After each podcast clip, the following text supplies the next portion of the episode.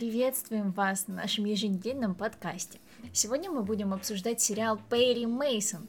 Вообще мы со Славой его еще в прошлом году нашли, это была такая неожиданная, случайная находка. Забегая наперед, очень приятная находка. Но обо всем по порядку.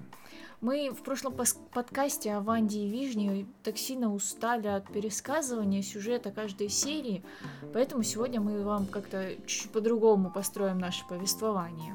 Да и вообще нам кажется, что есть смысл ужать пересказ поминутный, чтобы в случае необходимости зритель, ну как сам мог насладиться произведением на самом деле.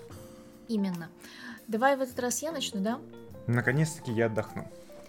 А, действие сериала происходит в Лос-Анджелесе в 30-х годах. Сам сериал снят в стиле детектив-нуар. Перри Мейсон какой-то забулдыга с грязью под ногтями и в пиджаке, на лацкане которого красуется засохшая капля от горчицы. Это же тактическая капля от горчицы. Без нее он был бы просто пьяница, а так сразу видно детектив. Ты вот сейчас о том, что ему говорили, что это пятна от желтка, а он провел расследование и выяснил, что это от горчицы? Именно об этом. Глубоко. Я вообще об этом не подумала бы. Ну, кстати, я когда гуглила сериал, оказалось, что это серия книг про Перри Мейсона. А, там же есть и секретарша Делла Стрит, и Пол Дрейк, но, как оказалось, сериал вообще ничего общего с этим не имеет. А, поэтому, кроме имен, там больше ничего нет. Если кто-то знает действительно Перри Мейсона по книгам, то абстрагируйтесь. А, это просто полные тески. Только как-то мне теперь и прочитать это захотелось, потому что детективы, я очень люблю детективы. А я очень люблю время 20-х и 30-х годов. Начиная с музыки, заканчивая этими короткими модными галстуками, когда были модны у всех э, достойных джентльменов.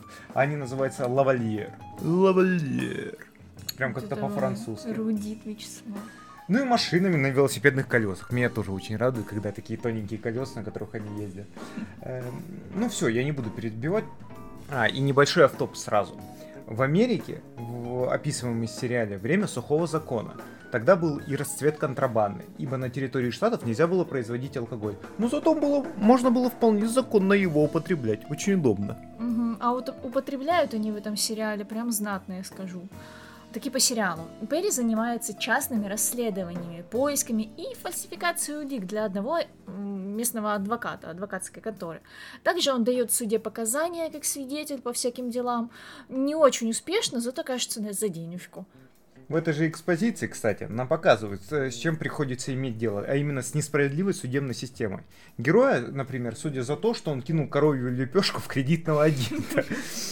А бесплатный адвокат, который может, э, которого может позволить наш герой, ну, именно государственный, соответственно, адвокат, просто забил на дело и, и прям в зале суда не обращает внимания ни на что, кроме своего бутерброда. И ему вообще ничего не интересно. Но адвокат, предоставляемый государством, ясное дело. Ну да, если тебе платят казенные денежки, то показывать присутствие ума в твоей головной коробке вообще не обязательно. Это знаешь, как менеджеры по продажам на окладе. Да-да-да, очень эффективные ребята. Да. Также у Перри Мейсона есть напарник Пит Стрикланд, классный чувак. Вместе с ним они промышляют тем, что фоткают знаменитости и продают эти фотки газетам или представителям этих знаменитостей.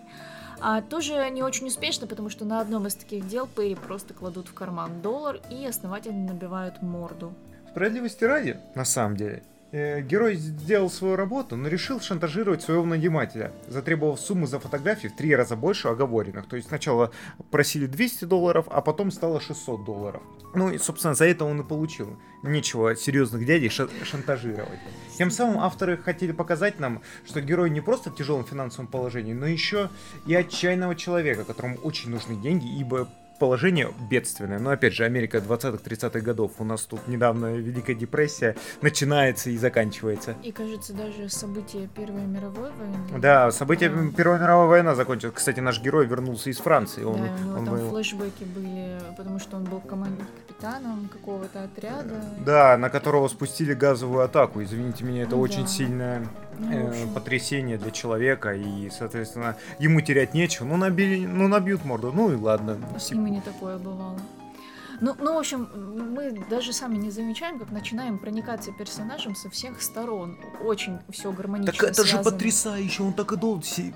Хороший сериал так и должен выглядеть. То есть тебя с первых же минут показывают, да, смотрите, у нас есть главный герой, но он с гнильцой. И, э, но при этом ты сопереживаешь персонажу, потому что Во-первых, его играет Мэтью Рис, отличнейший актер. И играет он великолепно. Это, опять же, не вам не супергероев играть, а mm-hmm. вот играет он действительно великолепно. Так еще сразу ты видишь харизматичных персонажей, ты не видишь, э, как сейчас уже модно стало всяких повесток, не повесток. Это прям очень приятно, очень приятно наблюдать за развитием персонажей. Да, за таким развитием персонажей, и причем неоднозначных персонажей. Он не абсолютно добрый, не абсолютно злой. Он э, пытается жить, то есть и там, он и там что. Он да, он, живой. он просто живой, он, он пытается хоть как-то жить. Это очень приятный персонаж, прям сразу же вот. Сразу класс. Да, я просто помню, что мы с тобой его нашли, этот сериал, в один из тех моментов, когда просто настолько нечего было смотреть и ничего достойного не попадалось. Тот же, блин, мы перед поездкой какой-то посмотрели с тобой фильм, там еще классный актер играет, Энди Сэмберг, по-моему, да? Да, именно Энди Сэмберг э, из э, Бруклин 9.9. Мы да. с тобой подумали, типа, а, рейтинг у этого фильма был или 7, или 8, но какой-то, ну, какой-то уже зеленый на кинопоиске рейтинг. Мы и это тобой... было отвратительно, и такой осадок осталось у нас, что мы решили больше ничего не смотреть, и я тогда, я помню, по вечерам ничего не смотрел, а залипал, сидел в компьютер, в ютубчик, потому что было отвратительно и ужасно. И даже при впечатлении отпуска не скрасили остаток после этого отвратительного фильма. Ну да, просто э, времяпрепровождение за приятным сериалом это все равно очень ну, такое наполняющее действие, когда ты смотришь такой, э, такую кинокартину, она тебя впечатляет и наводит на мысли какие-то, на размышления, очень классно. Давай вернемся дальше к нашему сюжету. Так и вот, помимо этого у, у него, у Перри Мейсона, есть сын, но герой в разводе. Есть дом, который его любовница постоянно порывается выкупить, чтобы снести и построить на его месте аэродром. Перри не хочет дом продавать, потому что это единственная память о его усопших родителях. Ну и будем справедливости ради, он не может себе никакой другой дом позволить. Это, потому конечно, что это, этот дом в долгах, и как бы наш любимый детектив тоже в долгах. Это да. Ну, в целом мы можем его понять, почему он так держится за него. Это все равно, знаешь, какой-то последний оплот его жизни, который хоть какую-то стабильность ему предоставляет. Ну, в общем, как вы поняли, он производит впечатление не очень фартового и успешного человека. Действия самого сериала разворачиваются вокруг ужасного, просто душераздирающего события. Это похищение и убийство младенца обычной лос-анджелесской, как на первое на первый взгляд кажется пары. Целью выкупа. На секундочку, 100 тысяч долларов. Очень крупная сумма на те времена. Короче, вопиющая крупная сумма, я бы сказала, особенно учитывая финансовое положение семейной пары, да и в целом, знаешь, там среднестатистическую эту, заработную плату. В общем, я не буду рассказывать, что сделали с ребенком, потому что это действительно ужасно. И Перри Мейсон дружит с чуваком, который работает в морге. Блин, как же эта профессия-то называется, а? Патологоанатом. Или судмедэксперт, если работаешь напрямую с полицией. В сериале же их называют коронерами. Спасибо, Слав, потому что посмотреть столько детективных, детективных сериалов, десятки раз пересматривать сериал «Новичок» про полицию и расследование и забыть все эти три слова, это нужно уметь. Перри Мейсона, конечно же, не может оставить равнодушным это ужасное дело, она еще и попадает в его контору. И вот как назло у детективов, которые занимаются этим расследованием, ничего не выходит. У вот этих государственных детективов. Они как-то вяло ищут улики, постоянно ругаются друг с другом, давят на копа, и до какого-то момента дело просто не идет вперед. Сначала арестовывают мужа, потом жену. Наши правые защитники порядка напрямую так и говорят, не посадим одного, так посадим другого, ибо начальник, а именно окружной прокурор, метит в мэры. А дело-то громкое, поэтому нужно, чтобы полиция закрыла дело и обо всем этом протрубила. Не будет дела, не будет мэра, так сказать. Блин, именно так. И эта безнадежная несправедливость очень сильно цепляет тебя при просмотре. Хочется каждому из них просто надавать по щам, чтобы одумались. Слава сказал, что это специально так сделано, чтобы мы понимали, в каких условиях и с кем приходится работать нашей доброй, честной команде. Но вот этого сильно не легче, конечно. Почти честной команде, будем честны. Да, то, какой была честная а, другая команда этих антагонистов или э, команды прокурора, знаешь, э, всех средства хороши. Именно тут и начинает раскрываться наш персонаж Перри Мейсон, и мы понимаем, что все-таки он не так уж и безнадежен, как могло бы нам показаться. Он, конечно же, растяпа, но умен, внимателен и любит докапываться до сути, поскольку он находит всякие улики, которые, кажется, вообще никак не связаны с этим делом, но почему-то то и дело приводит к кому-то из семьи погибшего ребенка или их знакомым. Также одной из ключевых фигур является адвокат Эбе Джонатан. Именно на него работает Перри Мейсон. Эбе нанимает для защиты в суде Читы Дотсонов. Додсон это, собственно, родители погибшего ребенка, а ЕБ их адвокат, который ты только что это сказал, конечно. Но я напоминаю, чтобы наши дорогие слушатели об этом не забыли, ибо это важная фигура в повествовании. Соответственно, самого ИБ нанимает отец главы семейства Додсонов, не последний, как выяснилось, человек в церкви, а именно старейшина церкви. Преступники знали, кто отец Додсона. И вот неспроста требовали ему эту сумму. Да, теперь 100 тысяч долларов как-то немножечко завязываются у нас. Так вот, ИБ это возрастной дядька, который постоянно кричит на свою секретаршу, которая, блин, ну вообще того не заслуживает. Он приверженец правды и кажется, что любой ценой жаждет до нее добраться. Вот к нему как-то проникаешься, да, сразу чувствуется, что хоть он и крикливый, но добряк. Это видно не только в его отношении к клиентам, но и в их отношении с секретаршей Деллой. А в маленьких движениях, она поправляет ему прическу на его интервью в газете, э, видно, что она искренне о нем заботится и даже как-то по-своему любит его когда кто-то вызывает у, окру- у окружающих такие чувства, ты понимаешь, что это не зря, да? Ты как думаешь? Да, безусловно, дядька, как ты выразилась, очень приятный. Но что мне нравится в этом сериале, как я уже говорил, у каждого персонажа есть своя гнильца. Нет абсолютно добрых или злых. Каждый кто-нибудь делает что-то хаотично нейтральное. Например, тот же Эббет Джонатан, о котором мы говорим, оказывается, юлил с бумагами на оплату своих дел до начала Первой мировой войны, обкрадывая своих клиентов. Но обкрадывая это, конечно, грубо, скорее увеличивая незаконно плату за свои услуги действительно, это грубо и условно. Конечно же, Дела, я дальше продолжаю рассказывать про персонажей, конечно же, Дела, она просто любовь.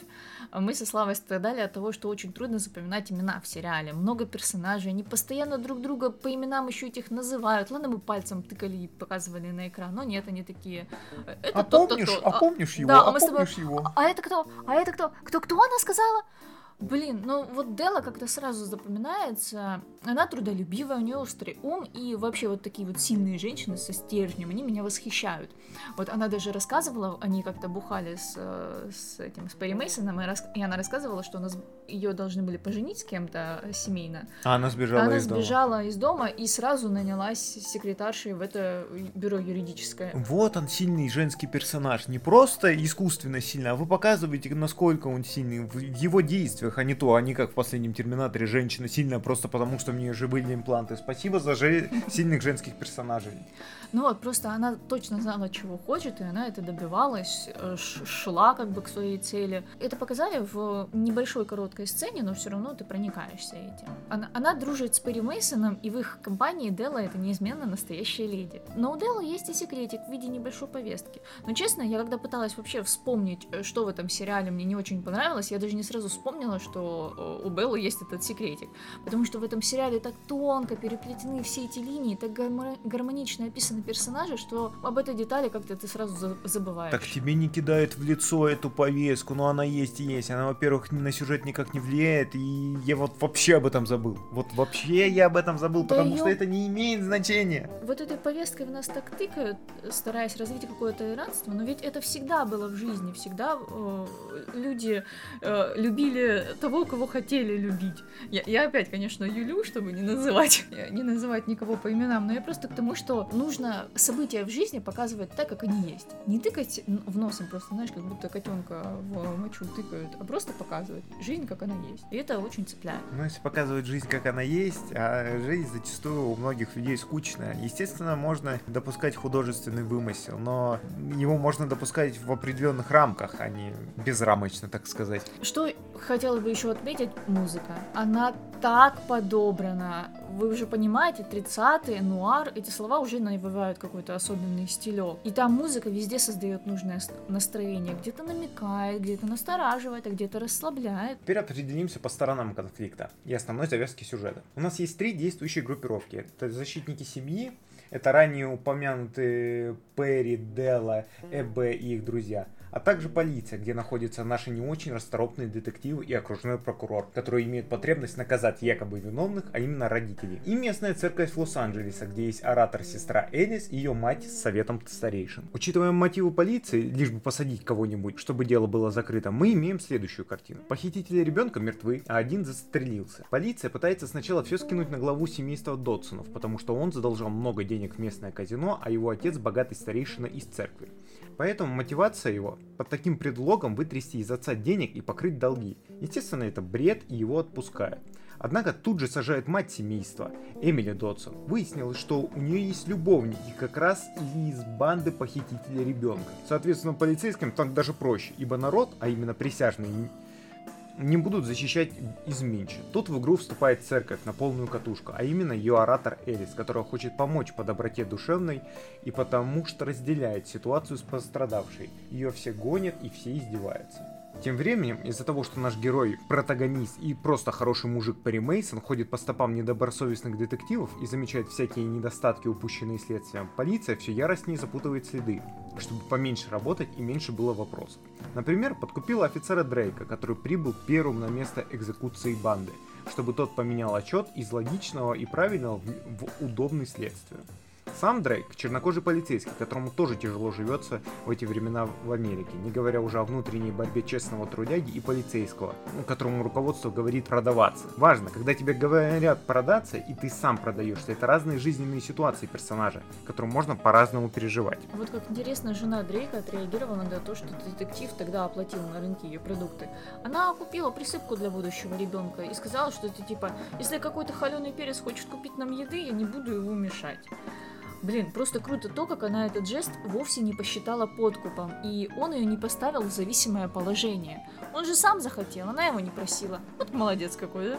Да. Как я уже сказал, из-за того, что Перри наступает на пятки следствию, и детективы не особо правильно могут ему помешать, ибо это вызовет подозрения, решает изменить тактику, а именно начать прессовать ЭБ, начальника нашего героя. И тут прям становится не по себе. То для выкупа подзащитный требует баснословные 25 тысяч долларов, то банк, с которым работал персонаж, отказывает в суде, то старые друзья отворачиваются, то вскрывают грязное белье с 20-летним возрастом. Бедный ЭБ со временем ломается и качает жизнь самоубийством, оставляя своих коллег по цеху без лидера. И сама по себе сцена тоже душераздирающая. Тут мы понимаем, как Делла относилась к этому старику, хоть они и знатно поругались накануне этим вечером. Учитывая, что у нас все персонажи со стороны защитников идейные и хотят правды, то они ищут нового адвоката. Нормальные адвокаты не хотят браться за это дело, но ну, понятно, оно трубится по всему городу, и все знают, что прокурор местный будет против него. И государство назначает своего адвоката. Естественно, засланного казачка полиции. Перри Мейсон решает, что лучше трусить паспортом на улице, чем работать с этим э, обмутком. И сам сдает экзамен на адвоката. Как, спросите вы? Учитывая, что он не всегда с едой справляется, вспоминаем то пятно на галстуке, не знаю, но это можно списать на художественный вымысел. Ой, если эта бесполезная масса в виде государственного адвоката смогла сдать экзамен на него, то должно быть он не такой уж и сложный. Справедливо. Пока все это происходит, а полиция пытается выбить признание вины из Эмили Додсон прямо в изоляторе, приходит на помощь Элис из церкви и платит залог 25 тысяч долларов за пострадавшую, а также предоставляет ей кровь в своем богатейшем доме. Естественно, это не остается незамеченным для прихожан и старейшин, из-за чего начинаются разборки. То змею подложат, ну, настоящую змею, правда змею, прям оратору церкви. Ми- миленькая девочка хотела подарить подарок, а в итоге родители заставили ее в коробке э, здоровенного питона. И мы сразу видим то, что прихожане это такие фанатики, с которым страшно иметь дело на самом деле. То один из старейшин соберет своих сторонников из прихожан, которые недовольны текущей церковью. А когда Элис заплатила выкуп, выкуп за Эмили Дотсон, я такая подумала, эх, ЭБ, что ж ты так это сделал, не подождал даже чуть-чуточку, грустно. Но еще очень интересно раскрыли мать Элис. Когда Элис лежала в кровати и болела, старейшины церкви давили на ее мать, что она должна как можно скорее возвращаться к проповедям, иначе никакого финансирования. И мать вроде бы и защищала ее, но как-то уж не так уж и рьяно, как мне показалось. И нам показывают флешбэк. Как подросток Элис посреди поля рассматривает стрекоз и пчелок, а мать ее пытается остановить кого-нибудь по дороге, им помочь. И рассказывает одному добрячку, который все-таки согласился им помочь, что у них ни бензина, ни еды, ни денег, чтобы все это купить. Добрячок покачал головой и сказал, что его христианский долг им помочь, а в качестве платы он много не возьмет. И красноречиво переводит взгляд нам девочку Элис. Ей просто от силы лет 12-13, даже, наверное, меньше где-то. Мать так испуганно посмотрела, но Элис позвала. И это все, что нужно знать о природе отношений этих двух персонажей. К слову о времени, в котором происходит сериал, отвратительный, не отвратительнейший, а так должно раскрываться время. Продолжая сюжетную историю, оратор решает подлить масло в огонь, раз уже гори сарай, гори и хата, и говорит, я воскрешу погибшего ребенка. И тут у всех просто башню срывает. В момент истины выясняется, что ребенка похитили из его маленького гроба на кладбище, а предусмотрительная мамаша оратора якобы находит его на улице и говорит, что это погибший мальчик. Элис этого не, не выдерживает и, естественно, убегает прочь из города. Хоть этим поступком она и отказывается от своей суперской причесочки и классных нарядов, это, я считаю, самый здоровый поступок в ее жизни. Собственно, ближе к финалу выяснилось, что рядом с похитителями ребенка неподалеку был один из подлючих полицейских детективов. И именно он убил похитителя, когда было нужно, а также убил важного для защитников свидетеля. Защитники все выяснили и связали между собой. Оказывается, что похитители были связаны с церковью, и именно так церковь хотела получить 100 тысяч долларов, чтобы закрыть свои дыры в бюджете. Этим наши герои воспользовались, взяв трех из 11 присяжных на свою сторону. Естественно, это можно считать победой в суде. Полиция этим была крайне недовольна, ибо походу нужно работать. Но ничего, зато они отыграются на церкви за попытку мошенничества. И тут так приятно и красиво связываются все эти веревочки, становится понятно, почему так много персонажей постоянно врут, и почему даже старейшины церкви ставят палки в колеса дела Эмили Додсон. Ведь это простая женщина, которая случайным образом оказалась связана с этими ужасными событиями и потеряла своего любимейшего сына, грозила всем самым влиятельным столпам местного общества. Именно из-за ее дела все грязное белье начали вытаскивать на свет и показывать всем вокруг. Эпилог показывает, что Эмили Додсон вместе с матерью оратора церкви ездят по стране и пытаются собрать новую церковь. Перри Мейсон с Деллой и бывшим офицером Дрейком держат адвокатскую контору сами, и у них даже есть планы на будущее, что приятно. Мне вот еще хотелось бы отметить, что очень грустно смотреть на Перри Мейсона, потому что это нестандартный персонаж, главный герой, который вот вызывает у тебя исключительно положительные чувства, ты им гордишься и даже хочешь быть на него похожим. Не, вообще тут даже и не близко не так. Он, конечно, он не успешен, каждую серию стабильно получает по морде, он, конечно же, развивается как персонаж, как личность, проходит через испытания и успешно, но мне все равно было грустно, что иногда жизнь строится вот обычно, без громкого шумного успеха, успеха и денежного дождя, потому что по факту дело не закончилось э, победой, оно закончилось отменой, отменой судебного следствия. И, соответственно, отпустили, Эмили Додсон отпустили за э, неимением единогласного мнения по поводу ее дела. Да, но прокурор говорил о том, что будет эскалировать это дело, но у него уже другие будут проблемы к этому моменту, поэтому, естественно, фактически является победой, а де юре это не победа, а просто, как ты уже выразилась, отмена судебного следствия. И у него все равно как будто бы есть проблемы, все равно ему сопутствуют сложности. Короче, персонаж сильно-сильно приближен к реальности и не оставляет мне никакого пространства для мечтаний. Ты мне просто все это напомнило то, что как в поговорке поговорке нужно «надейся на лучшее и готовься к худшему». А в этом сериале как будто такое ощущение, что ни в коем случае не надейся на положительный сценарий. Думаешь, все будет хорошо или отлично? Нет, в лучшем случае там будет неплохо. Но мне это не очень импонирует по жизни, и из-за этого после просмотра я грущу. Тебе говорил, что это сделано специально для того, чтобы ты лучше проникнуть атмосферой сериала. Собственно, оценки мои 9 из 10. Потрясающе все. Картинка, музыка, персонажи, сюжет. Конечно, есть дыры сюжетные, но это как «Властелин колец». Не хочется их замечать, ибо все остальное прекрасно. Безусловно, потрясающая игра Мэтью Риза. Очень приятно смотреть на него в кадре. Один балл снял только за то, что когда идет связывание компонентов расследования и знакомство с персонажами, довольно сложно уследить за всей цепочкой с первого раза. А так очень рекомендуют, стоит потраченного времени. Единственное, хочется заметить, что нам не очень зашел второй сезон, потому что во втором сезоне не так динамично идет дело, плюс еще он постоянно вот ностальгирует об этом прошлом деле с Эмили Додсон. Эмили Додсон ему постоянно пишет, он не отвечает на ее письма и не берет дела не берет перспективные дела, а берет всякую мелкую шушуру, которая не приносит им дохода. Ну собственно... и сам пытается быть детективом. Да, и, собственно, получается, что он не развивается как персонаж на, течение, на протяжении всего сезона, в принципе, никак. Он просто стоит на месте и грустит о том, что было в первом сезоне. Ах, как было хорошо тогда! Собственно, на этом у нас все. Вам хорошего вечера и отличной недели. Хорошего вечера. Всем пока.